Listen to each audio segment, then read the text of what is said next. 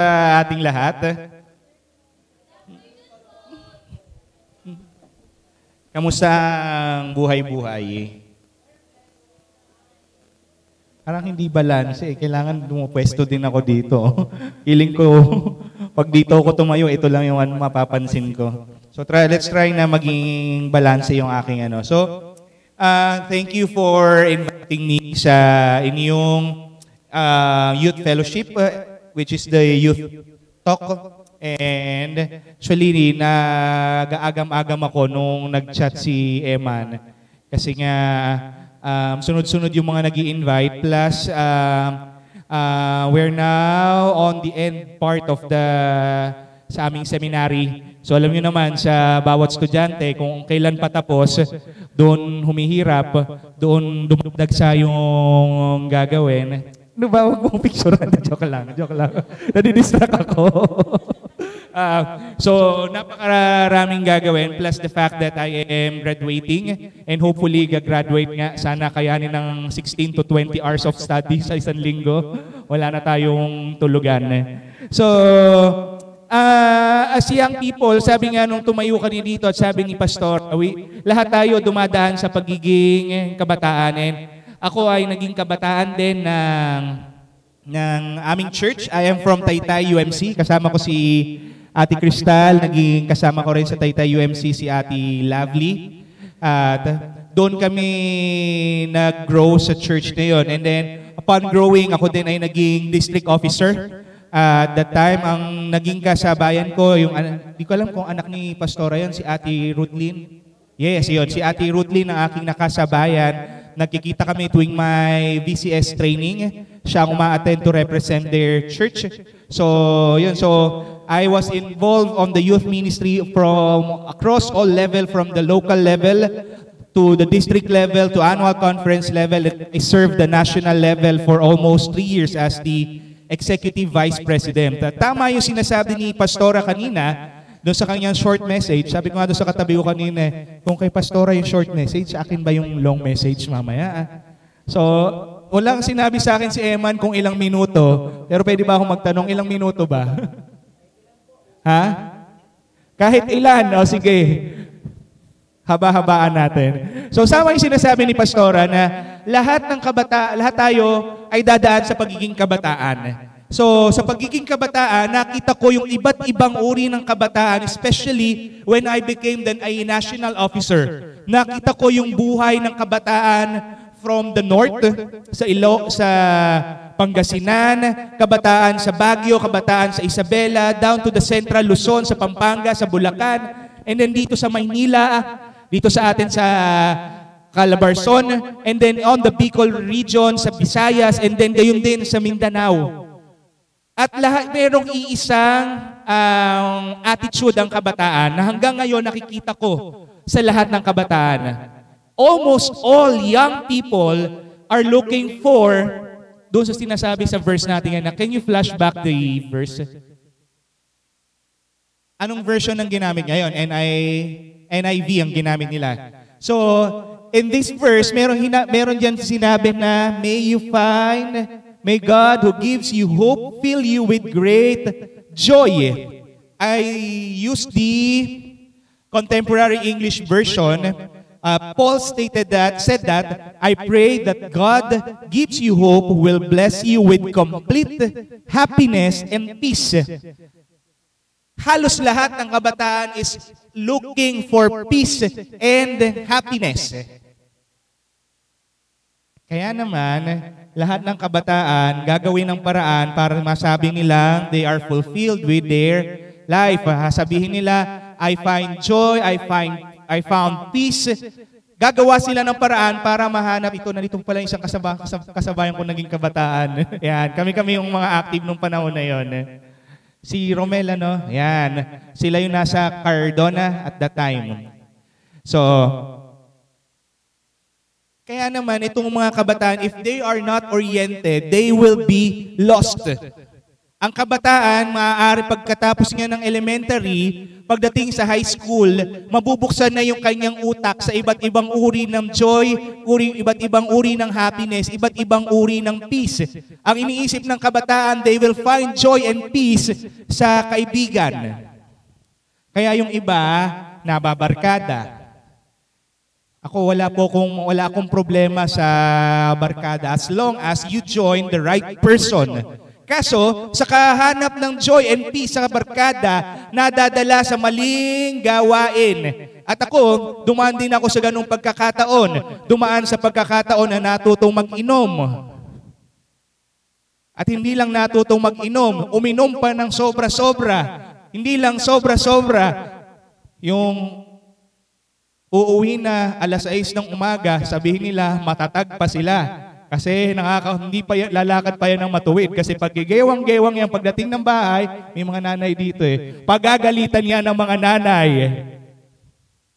Ay, ang galing, walang nagre-react dito. Ibig sabihin, mabait yung mga kabataan dito. Ako lang ata nakaranas nun. o yan na, may nagre-react na. Wala, mabait yung mga kabataan dito. Wala nga ako kilala dito, di ba? so, hindi lang sa hindi lang sa bisyo. Minsan uh, yung paghahanap sa peace and happiness, peace, joy and happiness, hindi lang natitigil sa bisyo, sa inom, sa sa sa yosi. Minsan nauuwi pa sa pinagbabawal na gamot. Last week, meron akong kasamang former student ko, naka-close ko, kinukwento niya sa akin, kuya natawag niya sa akin. Sabi niya, kuya, alam mo ba, nakatikim na ako ng damo. O anong pakiramdam? Ah? Sabi niya, kwento lang siya ng kwento kung ano yung kanyang naramdaman. Tapos siya rin nagsabi na hindi na niya uulitin eh. Kasi may bayad. Saka pangit yung experience. So, hindi lamang hindi lang sa kaibigan, hindi lamang sa hindi lamang sa bisyo, may mga ibang kabataan that they are looking this peace and happiness sa tinatawag na achievements. May mga kabataan na sobra naman ang pagtutok nila sa pag-aaral to the point na hindi na sila nakaka-socialize. Meron ba dito noon? May, may kabataang bang ganun dito na puro aral na lang ang ginawa? Ah? Sana all. Sana all masipag mag-aral. And sila yun sila naman yung mga kabataan na kapag hindi nila na-achieve yung isang bagay sa pag-aaral, they feel frustrated. Yung ka-classmate mo na, oh, ba't ka umiiyak? Kasi ang baba, na, sabi niya, kasi ang baba ng grade ko eh. Ano bang grade mo? 98. Kakahiya no, yung grade mo 88, siya 98, umiiyak pa. So sila, they are looking the joy and happiness doon sa achievements. Eh.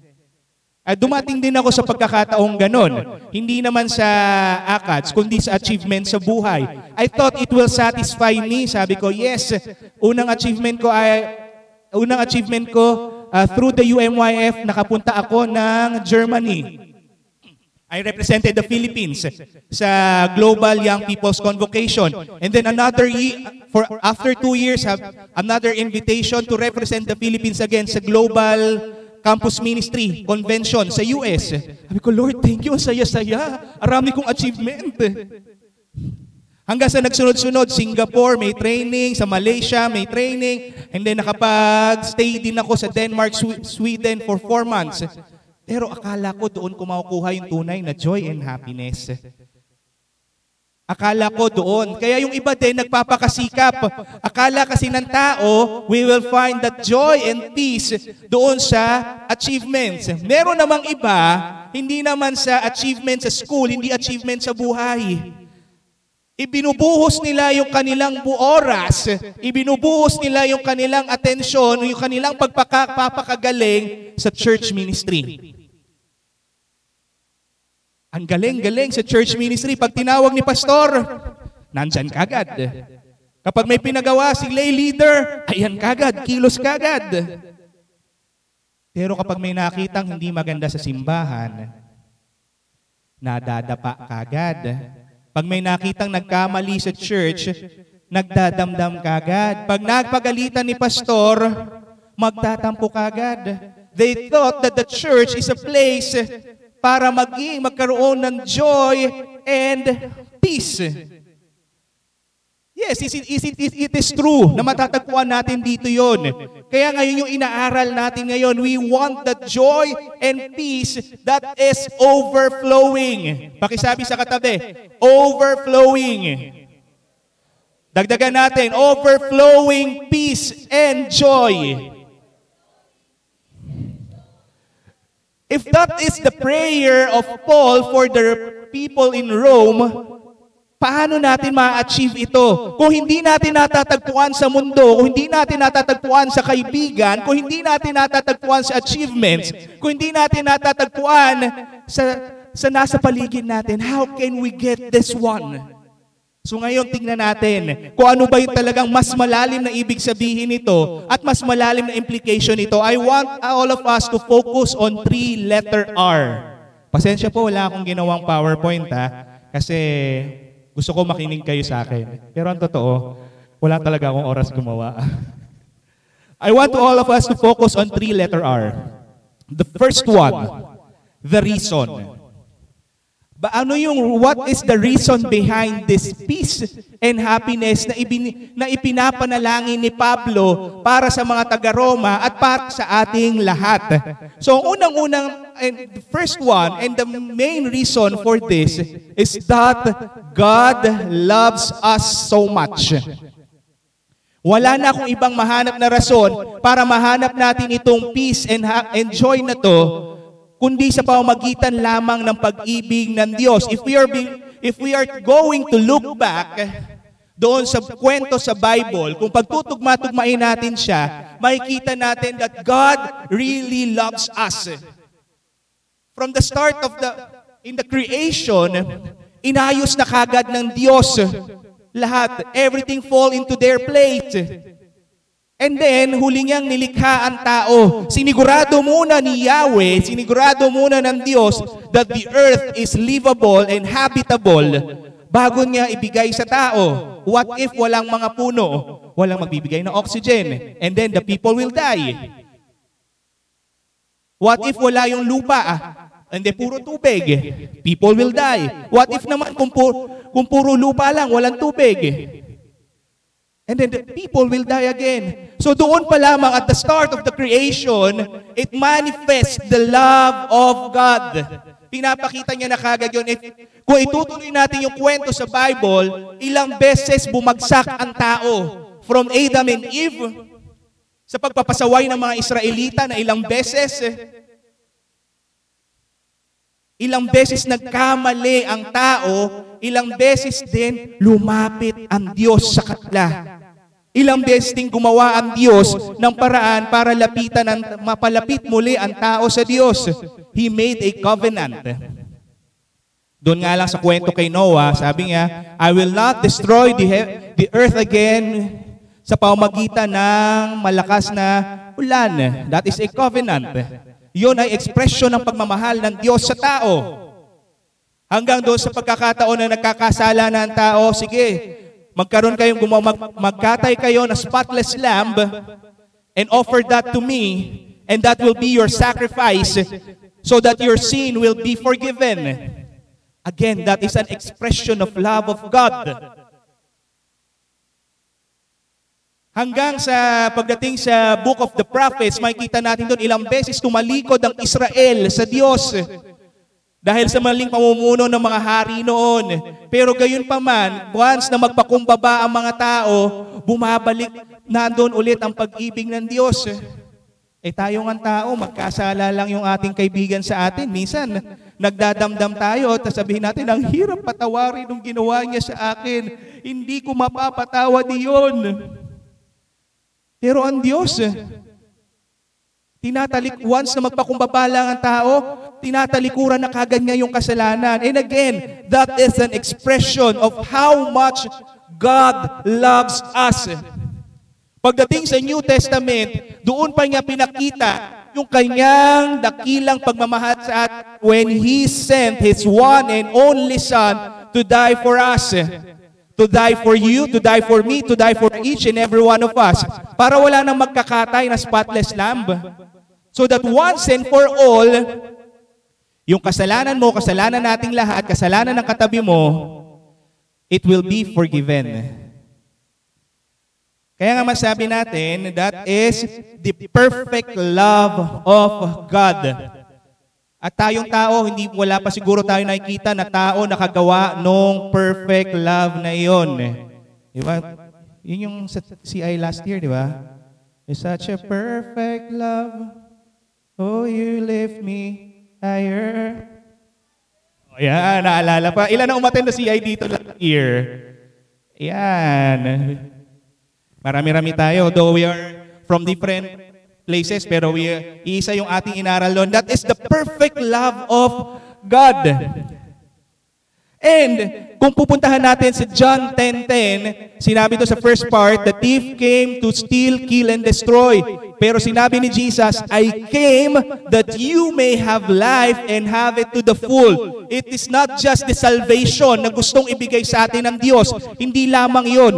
Sa pamagitan ng pag-ibig ng Diyos, He wants us to have a life and have it to the full. Buhay na buong buo and that includes a life that is joyful, a life that is peaceful. So the main reason that's why we have yung ating joy and peace is that because yun dahil sa pag-ibig ng Diyos. Sabihin mo sa katabi mo, meron tayong joy and peace dahil sa love ni God.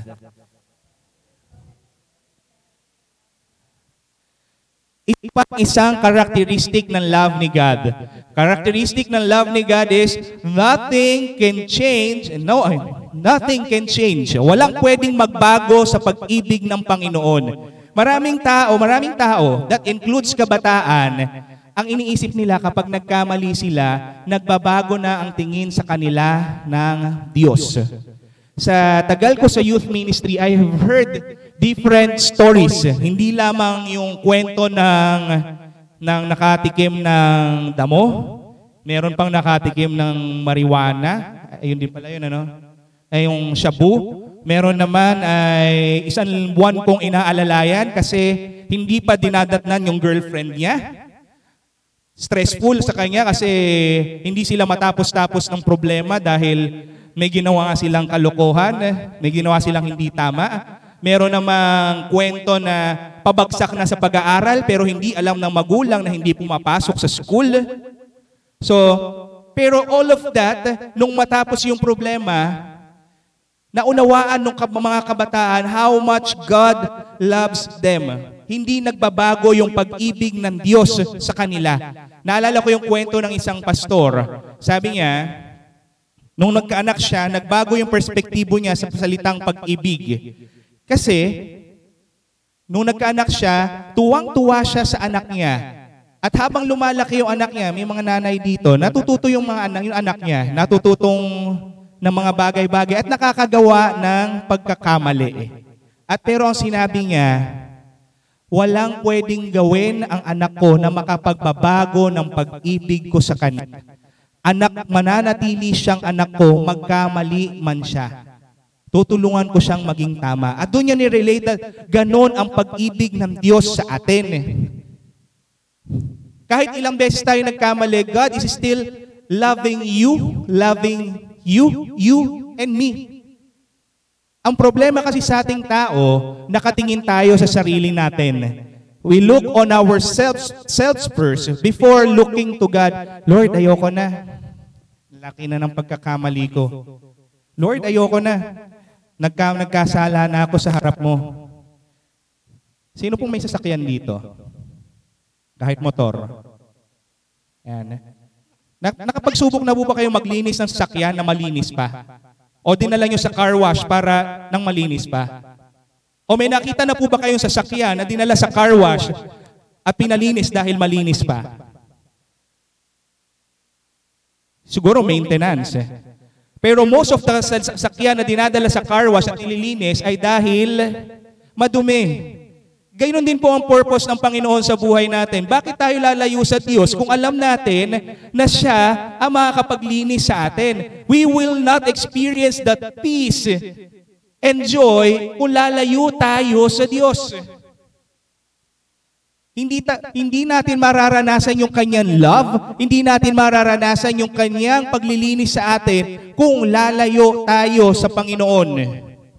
Kaya siguro may mga babalikitin ko ulit yung mga nanay dito. Mga nanay dito nangangamba kapag may isang kabataang nawawala sa church. Totoo po ba? Naku, nasa na kaya si ano? Hindi na nagsisimba. Bakit hindi na nagpaparamdam? Kasi alam ng mga nakatatanda na kapag nasa, nasa loob na nga tayo ng church, may naiisip pa tayo at nagagawa tayong pagkakamali. How much more pag ang kabataan ay malayo na sa simbahan at malayo na sa Panginoon? Mas prone na siyang makagawa ng mali. Pero again, mga kabataan, walang pwede tayong gawin na magba, pwedeng magbago sa pag-ibig ng Diyos. At yon ang tinatawag natin na grace ng Panginoon. Kaya nga babalikan natin yung kwento sa Bible, the story of the prodigal son. Umalis na yung bunsong anak, nilustay na yung pera, pero pagbalik niya sa kanyang ama, pagbalik niya ang purpose na lang is magpasakop and to become a servant. Pero ibinigay pa rin sa kanya yung buong-buong pagmamahal. And that is the love of God. Nitong itong dalawang taon, to, from pagpasok ng conference year 2021, June, um, sunod-sunod na yung challenge sa buhay ko. And ilang beses ko na ikinukwento ito. Um, July, bumagsak ang aking mental health. And ayun I say, bumagsak ang aking mental health. Um, since nag-mental health awareness kayo, dumadating ako sa pagkakataon na bigla-bigla na lang akong umiiyak out of nothing. Pag may nakita ko isang bagay na nakatrigger sa emotion ko, bigla-bigla na lang akong umiiyak. Um, kaya ako nagpahinga kasi uncontrollable na yung emotion ko. Hindi ako nagpahinga sa ministry. Weekend lang ako doon sa destino to manage my own emotion. And then pagdating ng pagdating ng August and September, between August and September, meron pa isang problemang dumating dahil naman sa pagkakamali ko. So another challenge na naman sa buhay ko. So the first one, nasira ang aking mental health. Ito naman medyo na challenge ang aking ang aking spiritual health. Pagdating ng pagdating ng November, ito na yung pinaka-challenging. Wala pa ano ikukwento to. My my girlfriend broke up with me suddenly. Ah. May, um, we try to fix it. We, ay, mali pala, ako na lang. I try to fix it, pero she is decided to na makipaghiwalay sa akin. Yun yung pagkakataong naranasan kong magmotor from San Mateo to Taytay na lumuluha lang ako umiiyak. Hindi ko alam na magagawa ko yun. Buti safe ako nakarating ng Taytay. So, again, I was broke at that time. And then, kala ko okay na ako pagdating ng December. Masaya na ako pagdating ng December. Excited na ako mag-CI. December 24 ng gabi, an accident happened. Na akala ko okay lang, masakit lang yung katawan ko. Pero nung itikuna ko ng mga tao, hindi ko mabitawan yung kamay ko dahil masakit. Hindi ko maiapak yung paa ko, masakit. Inilalayan nila ako. Then isang tao sa paligid, inilawan yung aking braso, yung aking braso ay nakita kong baliko. Doon ako nag-breakdown ulit kay Lord. Lord, kailan ba matatapos yung problema?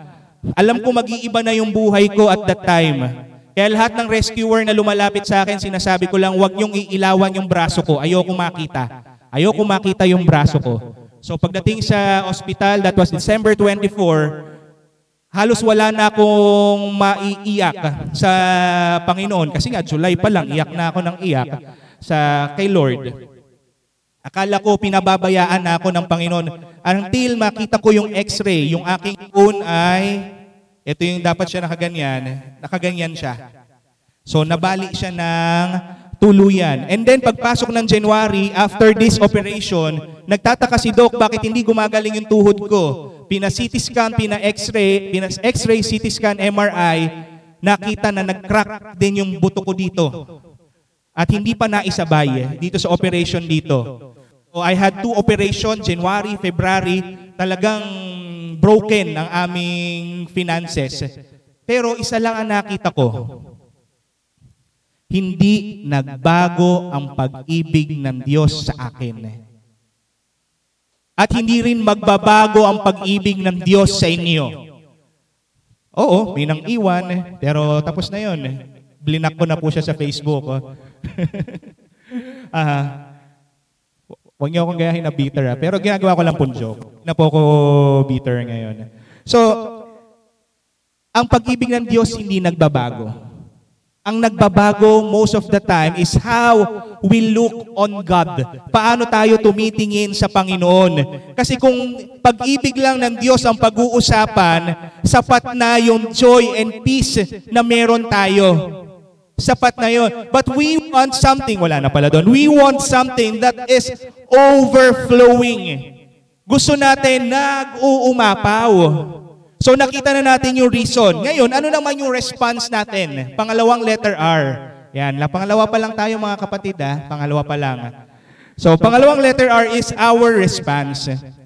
So kung ang pag-ibig ng Diyos ay pababa mula sa atin, yes, it is for every one of us.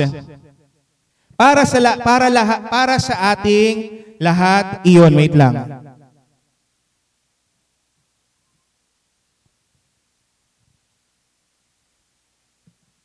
Sinong gusto ng 100 pesos?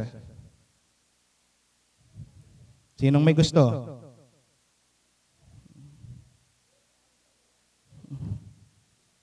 Ito, sige.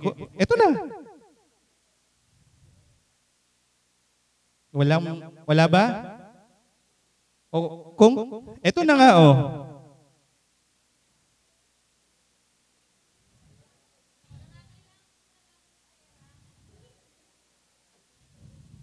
Again, my question is, sino ang may gusto ng 100 pesos?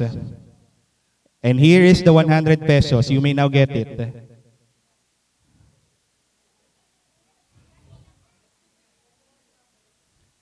At ganyan ang tao sa Diyos. Inaalok na ng Diyos ang tao ng pag-ibig, pero ang tao patuloy na tinatanggihan ang pag-ibig ng Diyos.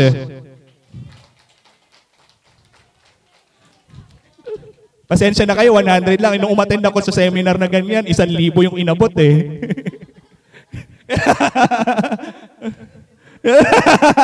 wala wala ano eh, wala nakikipag-bargain eh.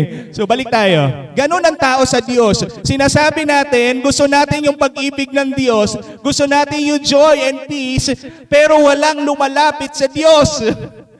Kaya nga response natin is we need to accept the love of God. Napa, ano pangalan ni ate?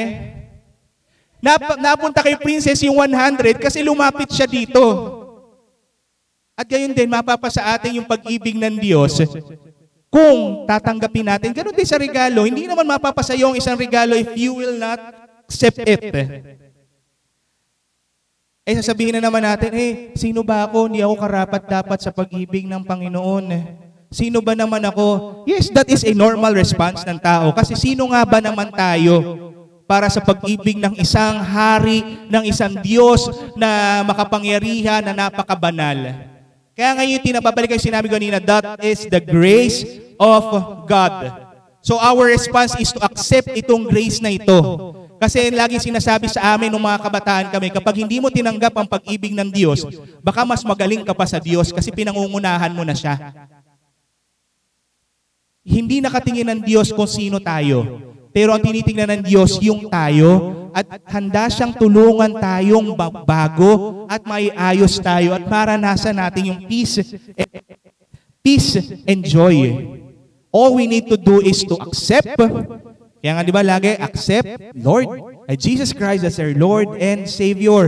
Kaya nga yung kapag may mga gawain, meron tayong gesture na ginagawa. Lahat ng gustong tanggapin ang Panginoon ay si Yesu Kristo bilang Panginoon tagapagligtas.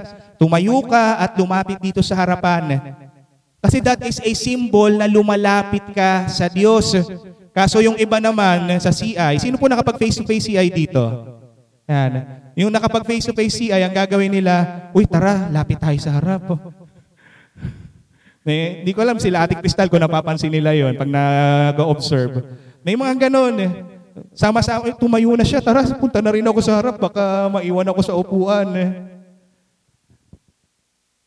Pero that is a gesture na nagpapa gusto nating lumapit sa Diyos.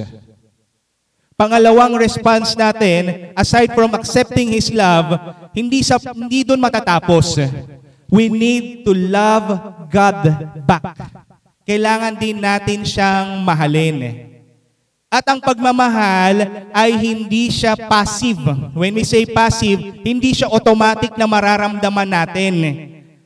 Kailangan natin i-work out yung pag-ibig natin sa Diyos. Sino po dito ang may boyfriend o girlfriend? Siyempre, wala ako, di ba? Ah, sino yung may, taas yung may boyfriend o girlfriend? Baguhin natin yung tanong, sino?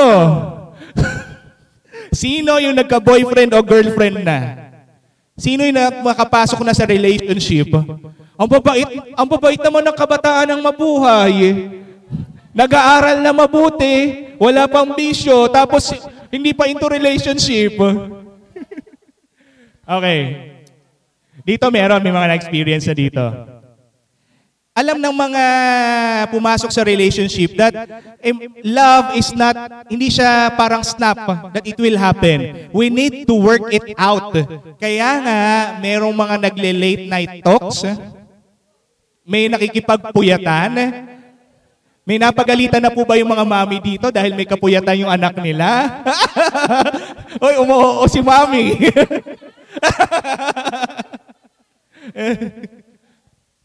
Kasi nag-i-invest sila ng ng pag-ibig. Hindi lamang sa pag-uusap, lumalabas sila ng magkasama. They are doing, kapag si girlfriend ay may gagawin, tutulungan ni boyfriend. Ay, sana all. kapag si boyfriend ang may gagawin, si girlfriend, tutulong. Sana all. Gayon din po sa pag-ibig sa Diyos. Kailangan, when we say loving God, it is an action. It is not a passive emotion. It is an active action. Sabihin, meron tayong gagawin. Meron tayong participation. Kasi gusto nating ma-in love sa Panginoon. And that will bring us to the basic of Christianity. The basic spiritual discipline, which is reading and meditating the Word of God and prayer. Communication sa Panginoon. Minsan dyan, hindi pala minsan, most of the time, karamihan ng kabataan dyan sumasablay sa kanilang prayer time and devotion life.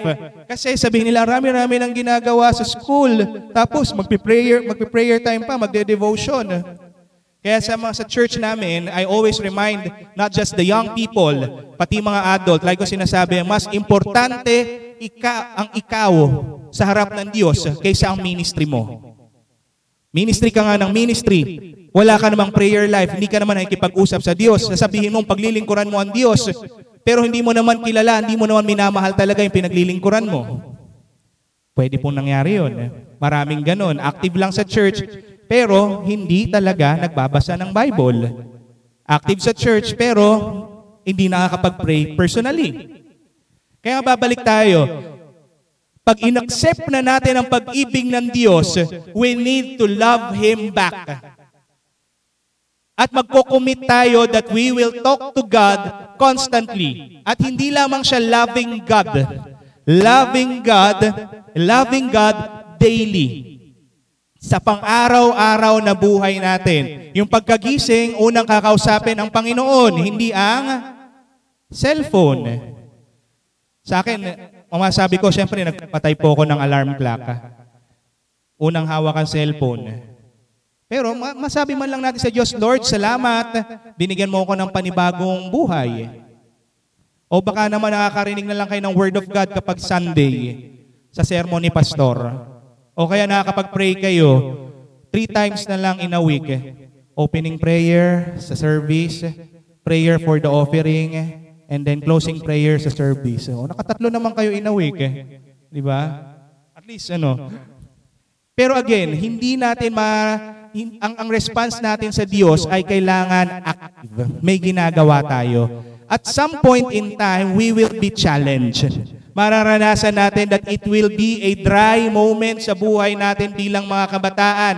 Ano ba to? Paulit-ulit na lang itong sinasabi sa akin ng Bible. Paulit-ulit na lang nakikipag-usap sa Diyos. Yun yung sinasabi ni Pastora kanina na marami pang pagdadaan ng challenge. Akala mo okay ka na spiritually pero darating ka sa pagkakataon na parang parang wala na lang yung mga ginagawa mo. Pero balik tayo sa commitment natin. We need to love God daily. Parang sa pamilya din. Minsan nasa loob tayo ng bahay, nagiging comfort, comfortable na tayo sa mga kapamilya natin. Nakakalimutan na natin yung mga basic. May mga pamilya na pag-uwi, they kiss each other, may nagmamano. Sometimes nagiging ritual na lang siya, pero kailangan pa rin natin siyang gawin ng buong puso. Gayon din sa Panginoon. Ngayon, punta tayo sa panghuling letter R. The result. Doon pa lamang sa reason, makikita na natin na sapat na yung ibinibigay sa atin ng Diyos. Sapat na yung sapat na yung joy na makukuha natin, sapat na yung peace na meron tayo because it is God who loves us. Sapat na yung joy kasi sino ba tayo para mahalin ng isang Diyos? Sapat na yung peace na meron tayo dahil kasama, assured tayo that God is with us. But when we started to live our lives with God, when we started to, to love God daily, doon na magsisimula yung overflow. Doon na magsisimulang mag-umapaw. Doon na magsisimula, naaagos na yan sa iba. Kaya nga may makikita tayo na kaibigan natin sa church na pa, parang ang full, parang blessed na blessed siya. Pag nandiyan yung presensya niya, filled na filled yung kanyang present, yung kanyang presensya ay parang filled na filled ng Panginoon. Because babad na babad siya sa presensya ng Diyos. At dadaloy na sa kanya yung joy, yung peace na sinasabi doon sa ating verse. Pakibalik ulit yung verse natin.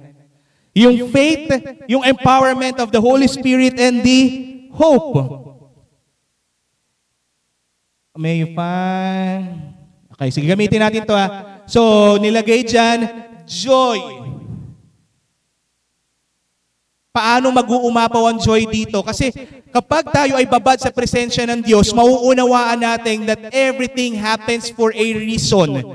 Hindi man tama natin maunawaan ngayon, we, we are assured that God is in control and everything will go smoothly sa mga susunod na panahon. Balikan ko yung kwento ko. Nung ako'y nakakabawi na, pagdating ng early March, ay tinanggal na yung, yung aking cast dito, tinanggal siya early February. Then yung sa legs, tinanggal siya uh, mga early, Mar- mga middle of March. So nakakapaglakad na ako, do mahirap kasi hindi ko siya mabend, pa na nanigas siya. So mga pagdating ng end of March, almost okay na ako. Tuma nag-chat ang mami ko, sabi niya, sabi nga, anak, pum- pumunta ka sa bahay ng pinsan mo. Namatay si tito mo. Alalayan mo sila. So, namatayan po kami. And then, do hindi siya ganun ka-emotional sa akin, pero yung pagtulong namin as one family talagang very exhausting at that time. Kasi one week na nakaburo lang aking tito at that time. So akala ko, another challenge na naman ng Panginoon. Pero because of the love of God, naramdaman ko pa rin yung joy na nag-uumapaw. Dahil I am founded with the love of God, connected ako sa Diyos, nag-overflow yung joy hindi lamang sa akin, kundi sa kapamilya ko. Because I am founded sa Panginoon. May mga pagkakataon din na kaya tayo fulfilled or sa, kaya tayo, uh, ano bang magandang term? Sound check. Eh. Gamitin natin yung term na kabataan. Giyang na giyang ka sa ministry. Gigis na gigis ka sa ministry because you are very rooted on God. Pasensya po sa mga nakatatanda ah, kung gumagamit ako ng term na pangkabataan. Gina ka sa ministry. Big, mas bakit Dahil nga rooted tayo sa Panginoon. Kaya nga mas ma- mas maganda that we are coming here in the church not because of our responsibility pero dahil pero dahil ito ay response natin sa pag-ibig ng Diyos and everything will go smoothly.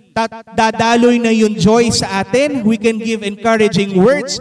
Even our presence sa mga kasama nating kabataan ay magiging source ng kapayapaan. Kanina, merong taga sabi niya ang tinatanong siya, officer ka ba? Sabi niya, hindi. Ang role ko ngayon ay taga-entertain. And I think the presence of God in her is flowing. Talagang pinaparanas niya na nasa, nasa, ako ay nasa Panginoon, kaya dapat ma-entertain ko ang mga taong ito at maranasan din nila yung presensya ng Diyos. And then may, there is another word there. Ay, hindi pala. Doon na tayo sa sunod. May the power of the Holy Spirit fill you with hope. Kapag rooted tayo sa Panginoon, the Holy Spirit will empower us. And kasama doon, nadadaloy na yung mga bagay-bagay sa atin. Hindi lamang in just speaking, hindi lamang yung presensya natin. Siguro naranasan na nung iba na, oh, hating gabi na pero tuloy-tuloy pa rin tayo sa sa pagmi-ministry dito. As ito sa as local church siguro yung bago mag-charge conference. Talagang napaka-hectic, ang raming report na tinatapos. Hindi ko alam yung sistema nyo, pero doon sa amin, bago mag-charge conference, talagang ang tindi ng gawaan ng report, PowerPoint, presentation, para lang maging maayos. Pero walang nagsasabing hindi na niya kaya, walang sinasabing nagsasabing pagod na ako, suko na ako. Because the presence of the Holy Spirit is overflowing in them. Itong ating mga kaate at ate sa RD, sila yung inabutan ng pandemic at hindi nila alam kung ano ang ibig sabihin. Hindi nila alam yung actual na CI na mangyayari. But because they are rooted in the presence of God and they are responding sa Panginoon, nag-overflow. Naranasan natin yung pag-ibig, pag-ibig ng Diyos even though hindi nila napuntahan lahat ng CI. Dahil doon sa ginawa nila structure, nag-overflow. Kaya mga kapatid, if we want to experience the overflow, yung sinasabi nating overflow, we will always go back to the basic. Sabi nga ni DS, nung siya nag-speak sa Solid Hope, may engineer po ba dito? Or nag engineering Ah, Wala. Sa engineer, meron silang mga calculus, ah, integrative, derivative. May nag-STEM ba dito? Ayan. Sabi ni, sabi ni DS, kahit na alam na alam iyon ng mga engineer, kapag nagbilangan na ng pera, bayad sa jeep, kailangan ang mga engineer marunong pa rin mag-plus and minus. Babalik pa rin sa basic. Gayon din po tayong mga Kristiyano, kahit pagano tayo ka involved sa church, tayong mga kabataan, gaano, kahit gaano karami tayo ang natin ginagawa, we need to go back to the basic. Hindi mag-overflow ang presensya ng Diyos sa atin kung hindi natin binabalikan ang basic. Kung napapagod tayo sa ministry, if we are questioning bakit ba tayo nandito, balikan natin yung basic. Let's do some, mag-pray tayo and then read the Word of God. Again, ang overflow hindi siya mangyayari in just one snap. Mangyayari ito dahil nag-respond tayo sa pag-ibig ng Diyos na ibinibigay sa atin. Siguro inanihan ko yung praise and worship team to join me here.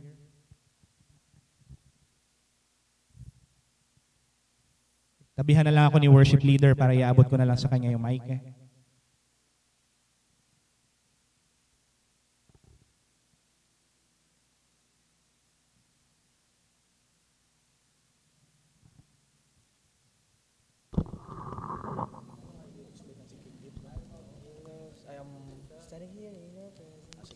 Sige, yung ating mga musicians, sama na rin kayo dito.